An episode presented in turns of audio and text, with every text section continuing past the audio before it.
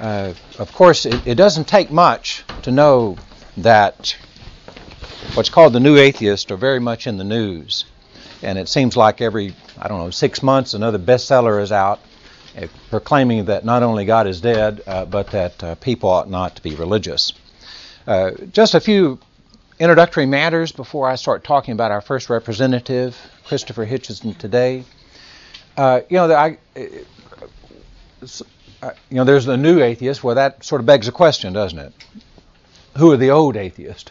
well, I guess in some ways, like the like the psalmist would say, he, the fool says in his heart that there is no God. I mean, there's always been atheists, and uh, but typically the old atheists are people like Sigmund Freud, who said that religion is just a wish projection, and that in his famous book, The Future of Illusion, that one day, because the influence of science and modernity, people would no longer need to be religious then there's the famous German philosopher Friedrich Nietzsche, who said that God is dead, and the reason why is because we need to be our own God and we need to get rid of God to do so.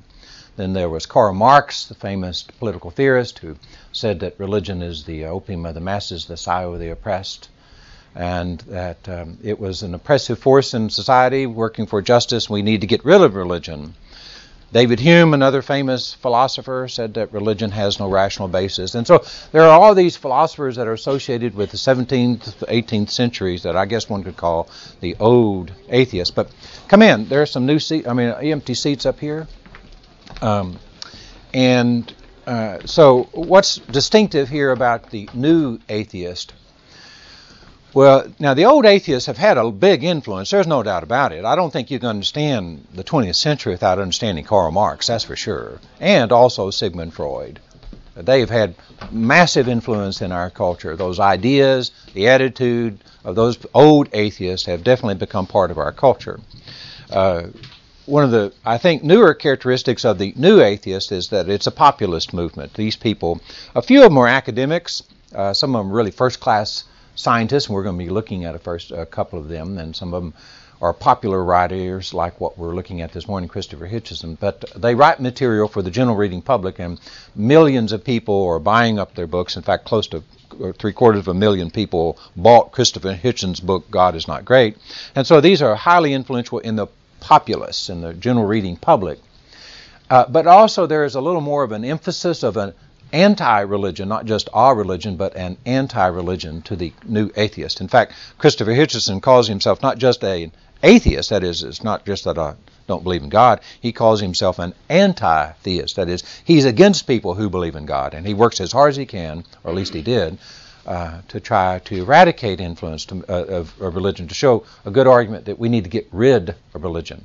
And uh, we're going to be looking at five different people over the next four weeks. I'll be back next Sunday, and then there'll be a two Sunday gap. I, there are some things going on here, and then I'll be back for uh, two more Sundays after that. We're going to be looking at five representatives, and quite honestly, each of them get a little more vitriolic each time. And so, if you come back, just you know, buckle up. It's going to be a rough ride they're really going to make some strong, strong denunciations, accusations, and claims about religion. In fact, near the end, we're going to find somebody recommending that uh, religious people, if they don't recant, ought to be thrown into jail because they're evil and are a threat to society, just like the Nazis.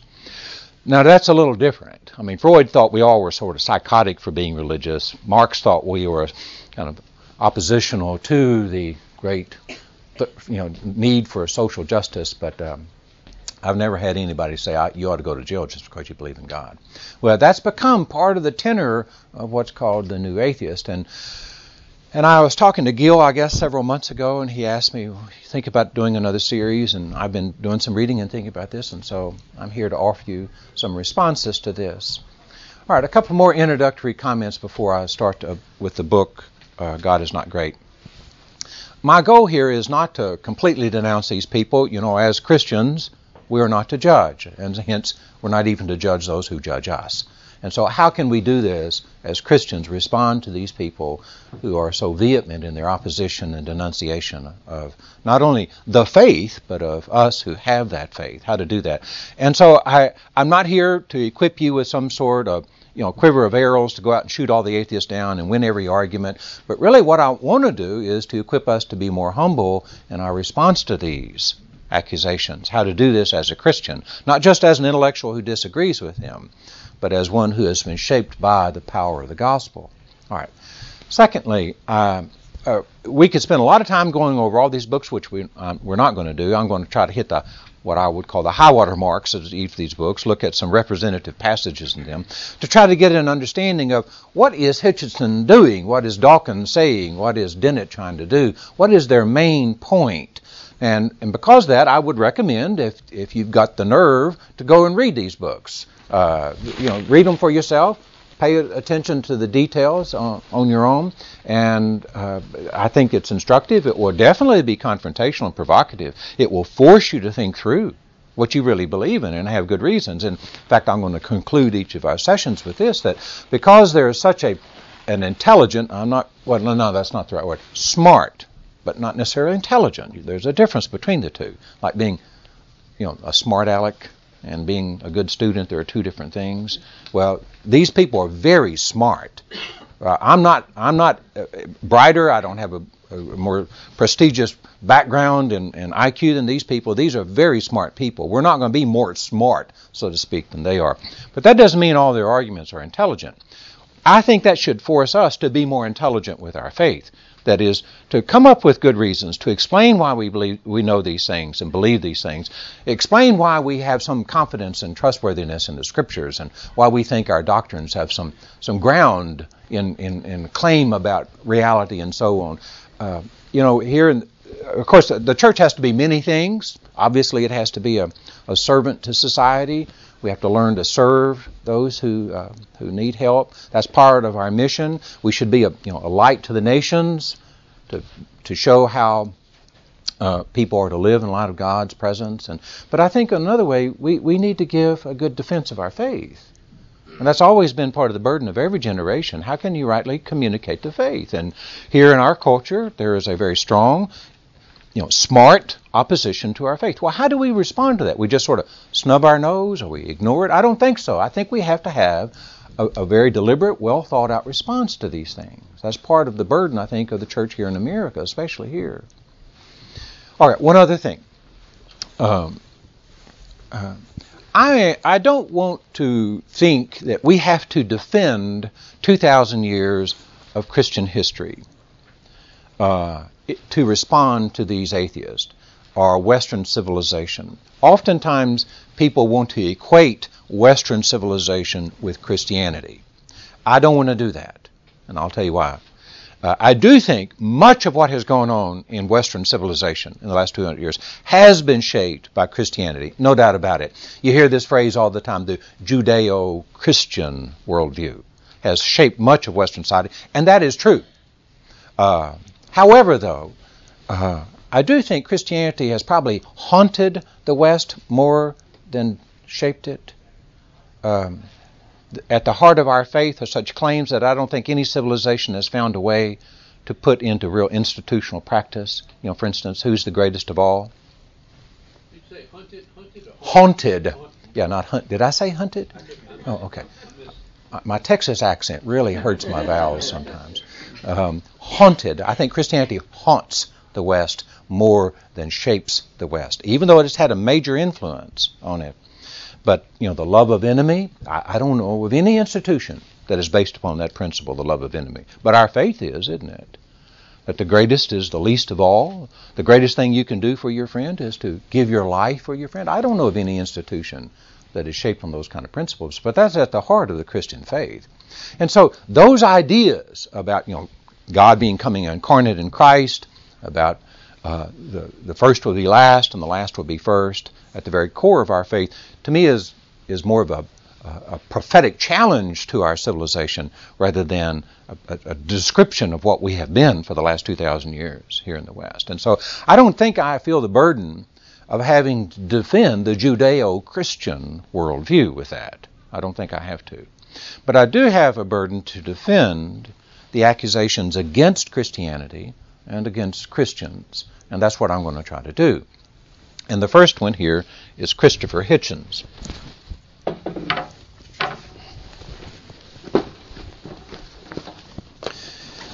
He is uh, one of the more celebrated public intellectuals that we've had, I guess, in the last 25 years. Uh, he's famous for a number of things. He wrote this book called The Missionary Position. Any ever read it? I've just read a few things about it. It was really a scathing, heartless attack against Mother Teresa. Uh, just, um, I mean, he saw things I don't think anyone else has ever seen in Mother Teresa. But this is the one for which he is mostly known, and that is uh, God is not great. How religion poisons everything.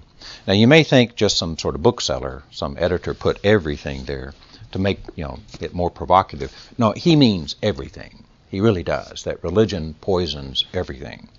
Well, that's quite a charge, and so I want to spend a little time talking about that.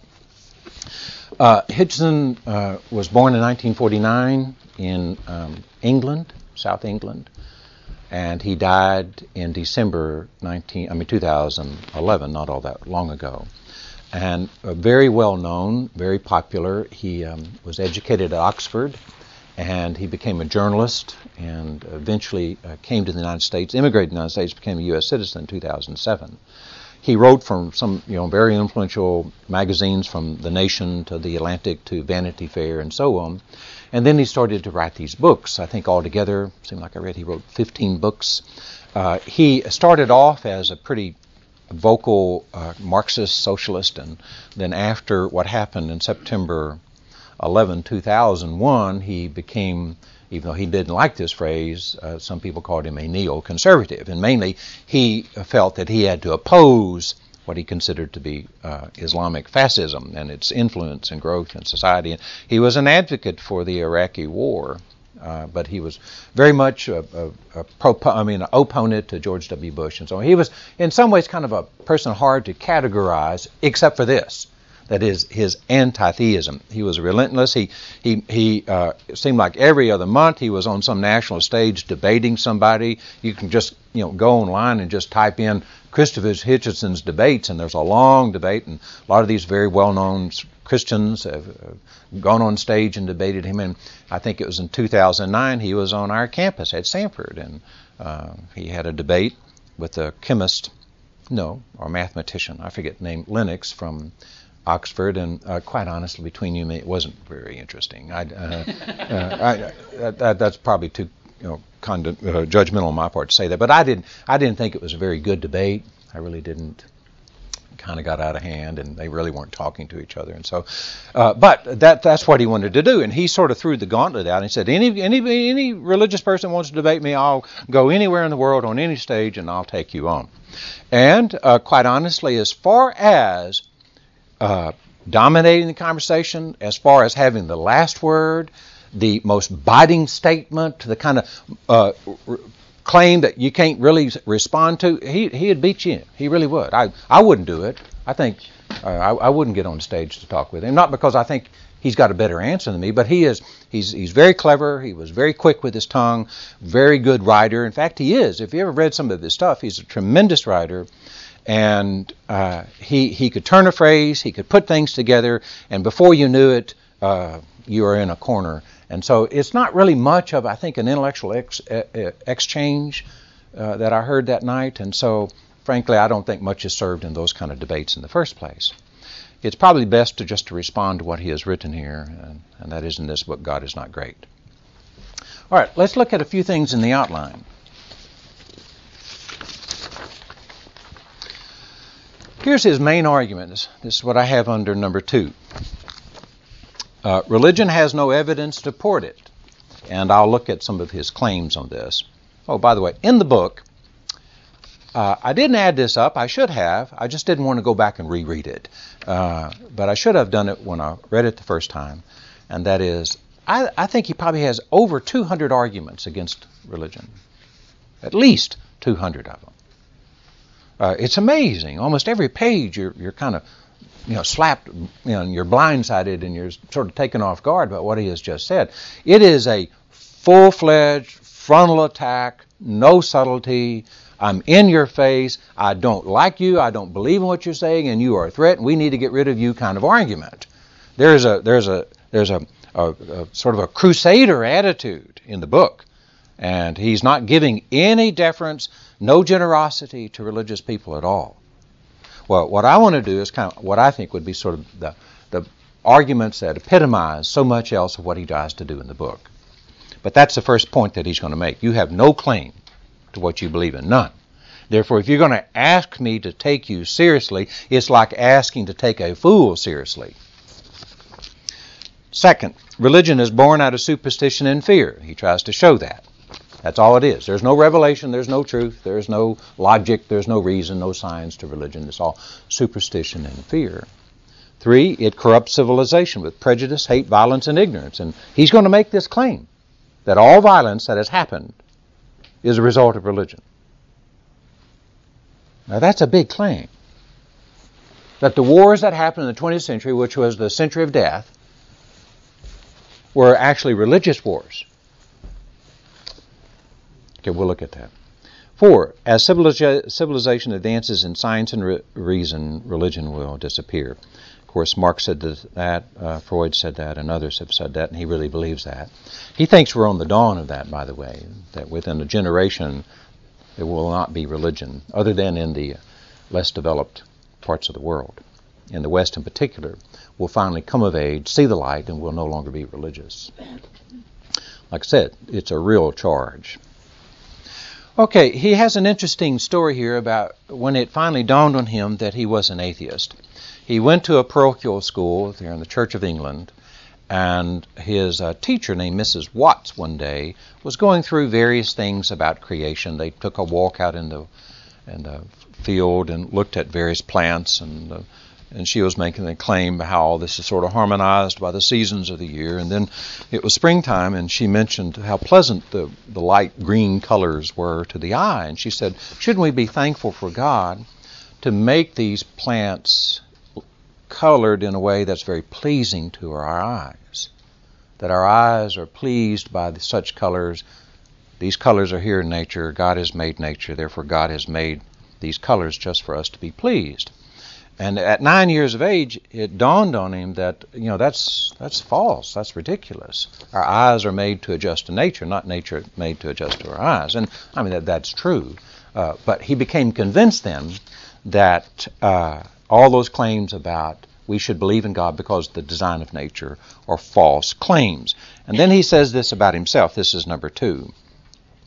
I simply knew, almost as if I had privileged access to a higher authority that my teacher had managed to get everything wrong in just two sentences. The eyes were adjusted to nature and not the other way around. And then he goes on on that page, page three, and he talks about other arguments that people have given from nature to the belief in God. And he says those are all false as well, just as false and false for the same reason. And he comes to this conclusion that these objections against religion that he has come up with are as well as insuperable and inescapable. And he says at the end of, or near the end of the book that um, I have been writing this book all my life. Uh, it's interesting. I want to talk a little bit about that. What does that mean to say you've been writing a book all your life? Since the age of nine, he probably was sooner. It's just that was that was his point of awakening. He didn't think there was a God, and he was around people who did and who made claims that there was such a God and becoming convinced that there was no God, he always opposed it. Whatever they said, I am going to oppose. Not that I think there may be a grain of truth, or a half truth even, or that I should at least hold my opinion in abeyance and then consider what they're saying. No, he knew they were wrong, and he was going to oppose it. In any possible way, he would oppose it. That's exactly what this book is. In, in a way, the book I know this is kind of a harsh judgment. It it is just kind of one half argument after another half argument through. It's a very frustrating book to read, in my opinion.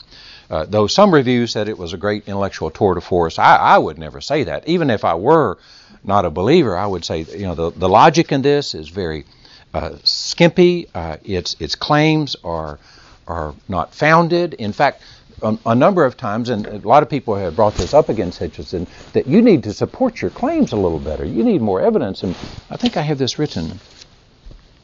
Yeah, this is number five under number three. Let me uh, go to that. His, his point about that is uh, what can be asserted with no evidence can be dismissed with no evidence. He doesn't feel the need to back up his arguments because he thinks that religion has no evidence, so why should I come up with evidence to show that it has no evidence? Now think about that. That's, that's sophistry, in my opinion. That's kind of a clever kind of card trick to, to make that a, a, a, rational principle that I don't have to support myself against you because you cannot support yourself to defend you. That's his point. What does that actually sanction? What does that actually justify? His prejudice. That's right. It, it justifies his, his insult. That is, I have a right to insult you. And that's basically what that says. And in a sense, that's what the book is. It is a, a clever, uh, innovative, imaginative, 200 page insult. That's what it is. And his arguments are, are thin, they're not supported, they're, they have the veneer of kind of being right and rational, but under any kind of close scrutiny, you find out that he leaves a lot of different things out. And, and, and you know, any logician, any, any first year logic student would find this book very unconvincing. Even if you were not a theist, you would find it unconvincing. But again, that's his point. He does not have to be convincing, he just has to be insulting. Didn't you say he was a journalist? Yeah. Uh, well, that I mean, he, he made a great living and he did really well. And I've read some of his stuff. Uh, I mean, he's he he was a relentless uh, uh ad, uh, uh, opposer of a lot of you know presumptuous politicians, which is a good thing for journalists to do. And I mean, he he could really expose, you know, tell the king that he didn't have any clothes on. He's very good at it. But when he turned it to to religion, he felt like, once again, he did not have to come up with sound arguments. If you read some of these well known atheists, old atheists, for instance, like David Hume, famous Scottish philosopher, uh, though I, I, disagree with David Hume, I mean, he has a real serious argument. And uh, we, we, we force our students to read David Hume. He, he's a first class philosopher. I, I think he's wrong, but he makes you come up with a better argument than he does. But see, for for uh, for Hitchison, he is not asking me to be rational in reply. He's not saying, "Look, come up with a good argument, and I might listen to you." He is not asking the religious people to better defend themselves. What he's asking us to do is just to shut up and take the insult. That's what he's asking. You have no defense, so don't even talk. Just listen to how stupid you are. I, I know I, that sounds like a caricature, but read the book. I mean, that's exactly what he says. What Nero did, Nero? Yeah. More or less. Yeah, in a way. More or less. Yeah. Uh, this kind of um, um, impervious, that is, he's impervious. He, he's built up a wall which he cannot be attacked. That is, a religious person has no legitimate uh, response to what he says here. Uh, can come across very harsh very ungenerous. Yeah. You know, when he died, I read a number of the obituaries about him. Did any of you? You ought to. I mean, they're actually pretty interesting. A lot of religious people considered him to be friends. Larry Taunton. Was. Yeah, Larry Taunton uh, considered him to be a friend, and evidently had kind of a warm nature about him. He was a great conversationalist, kind of a great dinner party guy. Uh, and so there was, I think, a, an effective nature to him, a characteristic that probably was winsome to many people. But his his his writings are not that way at all.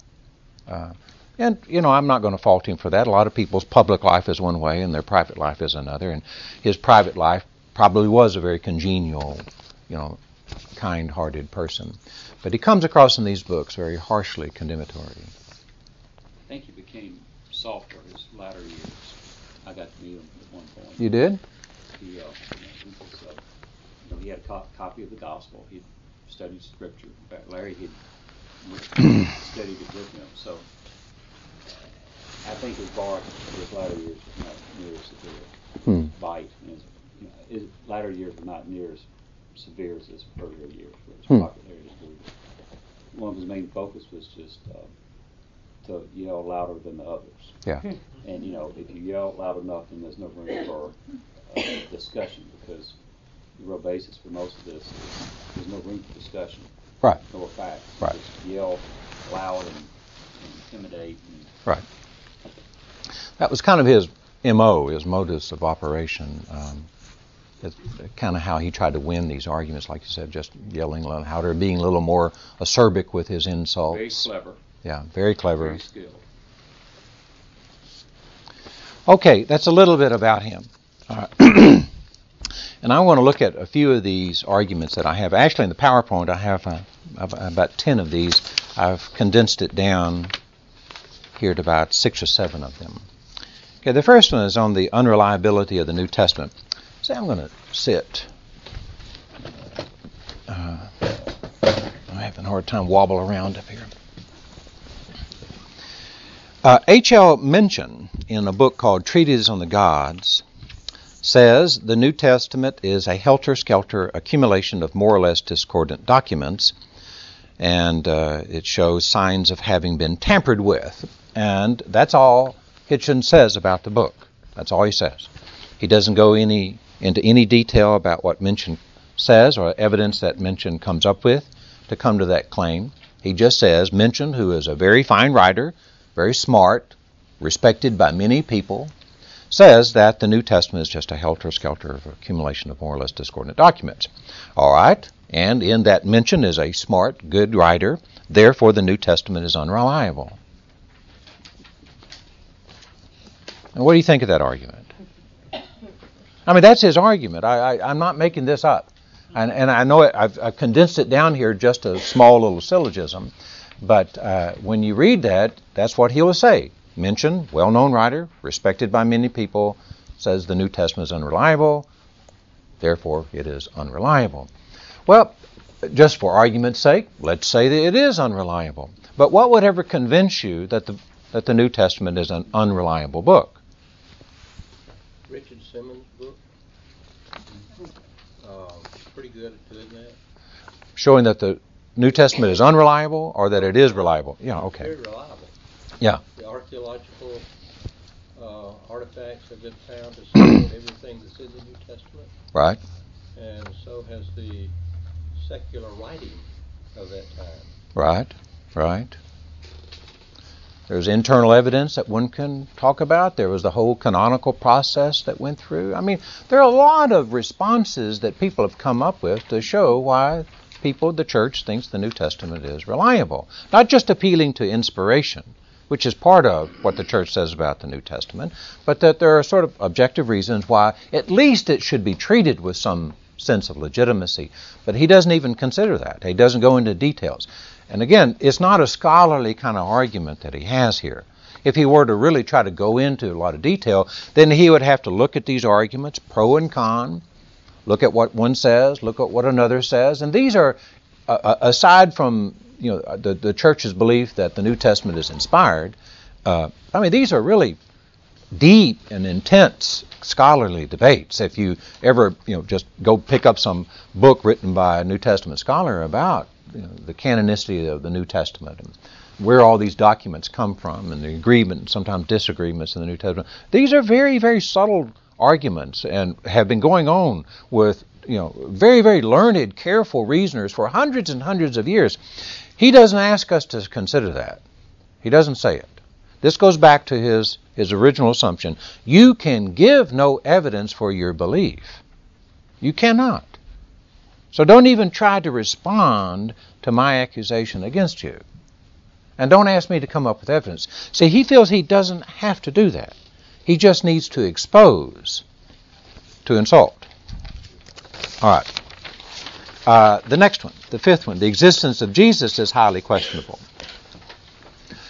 His oh, after each one of these little arguments, I, I mention what I consider to be the fallacy to this.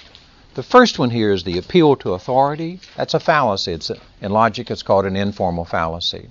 It's a misuse of an evidence. He just quotes Mencken without explaining what Mencken says.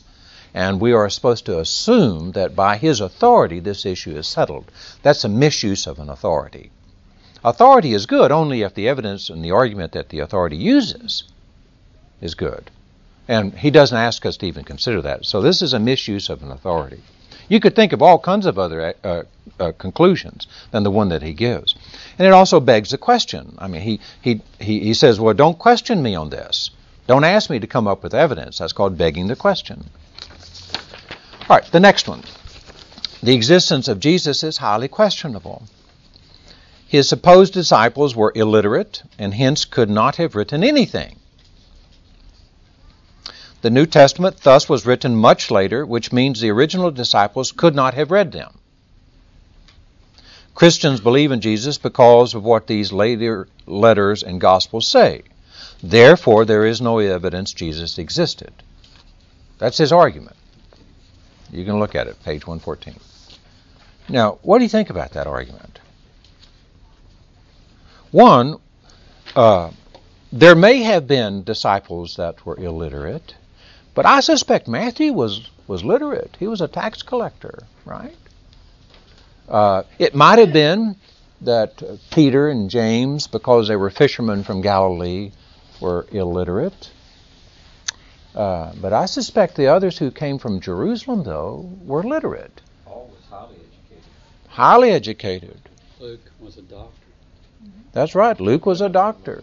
Yeah. That doesn't make much. You mean we got literate doctors? All right. What a relief. um, so he just makes that claim. The disciples were illiterate. And if you're illiterate, you can't write. Well, okay, that follows. And so if they all are illiterate, then we do, we do not have anything from the apostles. But again, he doesn't justify that. He doesn't give a defense for it. He doesn't show any evidence. He just makes that claim. And I'm kind of wondering where, what books has you know books has he been reading? Uh, what discussions you know has he had with New Testament scholars, with people who have studied these issues with some seriousness? dude? what the thing is, he hasn't, because at age nine he became convinced that anything a religious person says has no evidence. So you can talk about maybe Matthew being literate and writing a gospel, and Paul being a learned Pharisee and writing his letters. You can talk about that, but I'm not going to take you seriously. Why? Because that's not evidence. You cannot have any evidence. Dennis, what's the source of his authority for his nine-year-old insight? Mm-hmm. Well, he says, I just knew. He came to that insight himself. It just, there's an appeal to what is obvious to him. To him, it was just obvious that his teacher, Mrs. Cady, was wrong. And consequently, all these religious arguments that you can reason to God's existence or to glorify and praise God because of features of the world, that's just obviously wrong, he said. And see, you know, it'd be like saying, my bow tie is blue. And you could sit there all you wanted to and tell me it was yellow, but I'm not going to take you seriously. I'm going to say you're colorblind. Well, that's what we call it's true because I say it. Right. But but it is based on this kind of experience in a way. But it's interesting because he, he references a higher authority. Yeah. And that higher authority. Now he has a brother named Philip who was a Christian and a journalist as well. And uh, they had a falling out and they finally reconciled near the end. Uh, but they really opposed each other over this. And Philip has, I read it someplace, has an article in which he thinks that uh, what a religious person uses for their religious experience, like Paul was visited by God on the way to Damascus, Moses was visited by God at Sinai, he uses that as the basis for his thinking. Unquestionable. Just like I, am not going to challenge what Moses experienced at Sinai. I'm not going to say that you know Paul was delusional there in Damascus and, and the disciples at the Mount of Transfiguration were hallucinating. I'm not going to say that when I don't know enough about it. But that's those are sort of primal experiences for our faith. I mean, if Moses hadn't had that, and if Jesus didn't have it, and the disciples didn't have it, then we don't have any right for having ours. I, I would that, that that's an argument. And so that's a very significant claim to make that I have experienced God in the same way that the disciples did at Transfiguration. But that's the basis of our faith. Well, and I think that plays the same thing with him. It's unquestionable. I'm going to pause here for a second. You know, I, am not. I'm not going to fault him for not having a religious experience. I'm not, and we shouldn't. Those things are hard to explain in the first place. I have to admit. I've had mine, but it, it's more like it came on me rather than that I went out and found it. Even though I've worked hard at it, I've been disciplined at it in my life. I've, I've gone to very wonderful places, which I've shared with some of you before, and I've had intense experiences. And so, but there's a there's a quality about a religious experience that we receive it rather than procure it. And so, if he hasn't had that, I'm not going to fault him for that. I'm not. Now, he may have opposed it, he may have not wanted it, maybe had a chance to have it, but I can't say uh, he has to experience the same thing that I experience. Because uh, our faith is based upon that encounter with God. It's not just based upon speculation and kind of what we ever we think is nice. It's based upon revelation. And if he hasn't had that, then then that's fine. And so I, my argument with him, and, and really this is, should be our argument with anyone who, or better yet, a, a response to anyone who doesn't necessarily share these claims, these these affirmations that the church makes, is that um, is is not that you know there's something deficient about your experience. They just haven't had it. And we should pray for that. We should be witnesses of that. We should be examples for such an experience. But whether they have it or not is left up to ultimately, you know, the, the mystery and the election of God. So that's not my problem. But my problem with him are these charges that he makes, these claims that he makes. And I think Though I'm not going to challenge the integrity of his life, even though I think he could be questionable at times. I'm not going to say, you know, you, you, you're a horrible human being because you haven't had the experience that I've had.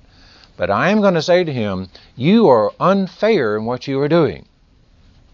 What you have done here in all these books and arguments from Mother Teresa, and like I said, it was a scandalous book about her, in my opinion. And, and the nature of this book, God is Not Great, uh, he should uh, he should be responsible for what he has done. And the church should respond to this. It'd be like somebody, you know, talking about one of my children that was totally unfounded. I, as a father, I feel some responsibility to defend my child. And these are charges here that Jesus did not exist. That's a big charge.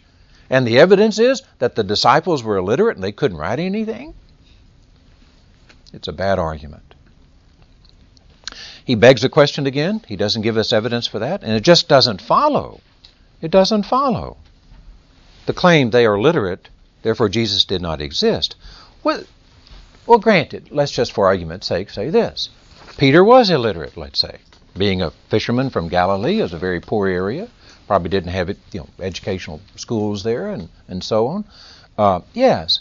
But does that mean he didn't dictate that letter? He didn't respond and talk about those stories with someone who did write it down doesn't mean that at all. You can come up with other conclusions and the conclusion he comes with with the same evidence. Six, the New Testament is filled with contradictions. Many eminent scholars have written about contradictions in the New Testament. No Christian has ever explained these contradictions. That's his claim. No one has ever explained them. Christians used to burn or silence people who questioned the New Testament. He talks about that, like the Inquisition and so on. Therefore, the New Testament is unreliable and only believed upon appeal to its authority. Many, like he said, many people talk about the contradictions in the New Testament, and no Christian has ever satisfactorily responded to those contradictions. Therefore, it's unreliable. And we make people believe in the New Testament only out of this appeal to authority. And three, four hundred years ago, we'd burn you if you didn't believe in the New Testament, or you know, arrest you for that. Therefore, it is uh, filled with contradictions. Again, it's um, it's a claim filled with contradictions. You know, again, reading the New Testament, you do find some textual problems in chronology sometimes comparing the four Gospels together. There are some chronological problems with some of that. There are some re- incidents, events that are reported in little different ways. You know, for instance, around the tomb of Jesus. You know, there was it angels or young men? There are differences among the Gospels. There really are. No doubt about it. You can just read it and find that out. And he calls those contradictions. Now, the, tell me this. I, I know it's it's early, and you probably think you shouldn't be thinking about this sort of stuff at, at church. But it's a logical point. What's the difference between an inconsistency and a contradiction? You ever any you ever had a logic class back in college? What's the difference between an inconsistency and a contradiction?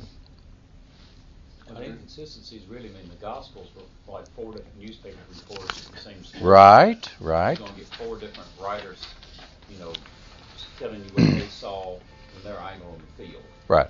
And, and therefore, you're going to get four.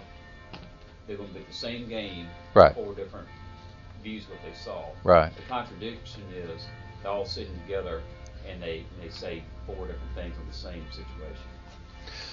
On the same view. For instance, uh, I, I suspect there are several lawyers here. In a trial, you'll have people who come as testimonies or witnesses, and there might be some differences, discrepancies, inconsistency in their testimony, but you can still talk about the same event and add all that up to come to some conclusion about, you know, right or wrong, you know, guilty or innocent.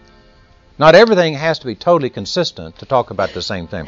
But a contradiction is that one of them is false. One of them is false. I think in the New Testament, though we may have inconsistencies, that doesn't mean they're not talking about the same event. One of them does not have to be false. He says the, if it's an inconsistency, it has to be a contradiction. And he doesn't justify that. It doesn't have to be that. It's when you say your perception of reality depends on where you stand. Exactly, He right. stands with the presupposition there is no God, so he interprets everything through that lens. Right. That's right. And so, right, the inconsistencies are born there because there's nothing to talk about. Exactly right. Well, again, I see some real serious problems with that. It's a hasty generalization to say you have these problems, therefore the whole thing is a problem. And it begs a question once again. It's a circular argument. You cannot make sense, all right, you're talking, therefore you're not making sense. That's a circular argument. The New Testament cannot support your belief. You're using the New Testament. It's unreliable, therefore you cannot support your belief. That's called begging the question or arguing in a circle. Uh, here are a couple of pretty interesting ones that he has. Religion is abuse of children. He mentions circumcision as mutilation of infant genitalia, which violates the child's body and hinders future sexual pleasure. He just says that. I mean, it's harmful. It's in fact, he even thinks it's immoral circumcision because you don't ask the child to have informed consent. Uh, the taboo against masturbation has um, called, no, I, mean, I meant to say, created sexual repression, which has caused discrimination, self-loathing, and violence. A lot of the violence of men towards women have, a result of sexual repression, which has come from this taboo of masturbation. Therefore, religion is abuse of children. That's his argument. Well, there are a couple of fallacies in this, what's called amphiboly. Uh, that is the ambiguity of the word. He has a couple of meanings of the word. Circumcision is mutilation. Strong word, mutilation. Like cutting off someone's finger or something. Mutilation.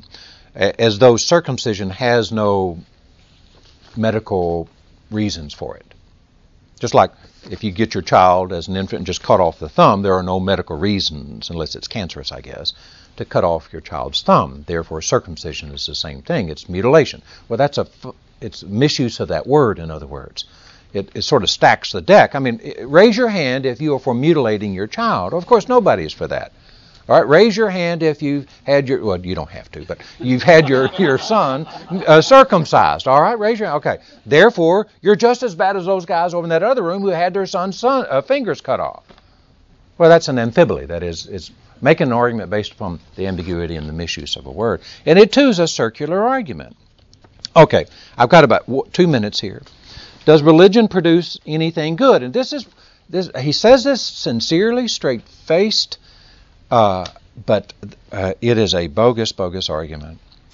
The good associated with religious acts like hospitals, education, care for the poor, Mother Teresa's work with the Sisters of Charity in Calcutta, all the good things that people have said have come from religious people, like your love of neighbor and your helping of the sick people, actually come from humanistic values, not your religious values. Why is that? Why would he ever say that?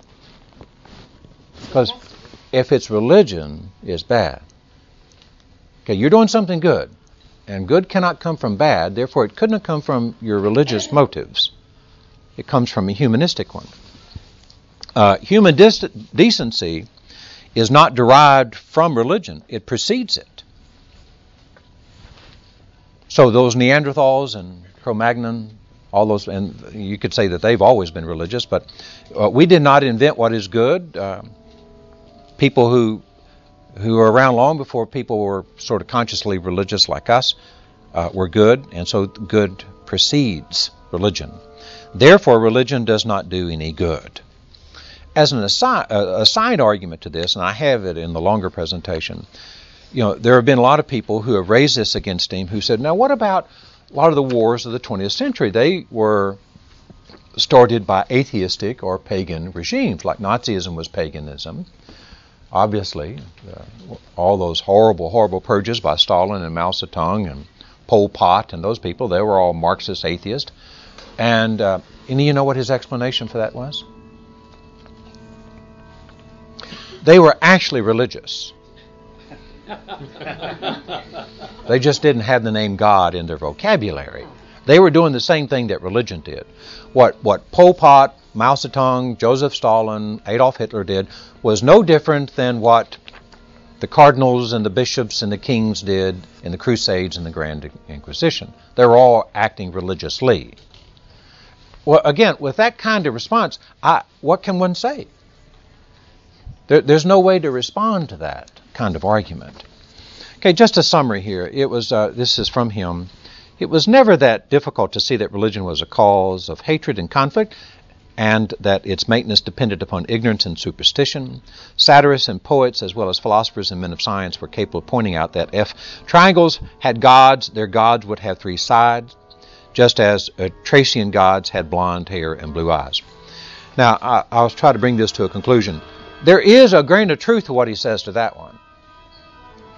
Oftentimes, we will make God after our own image, after our own desires. We will fashion God just to be for us or just for me.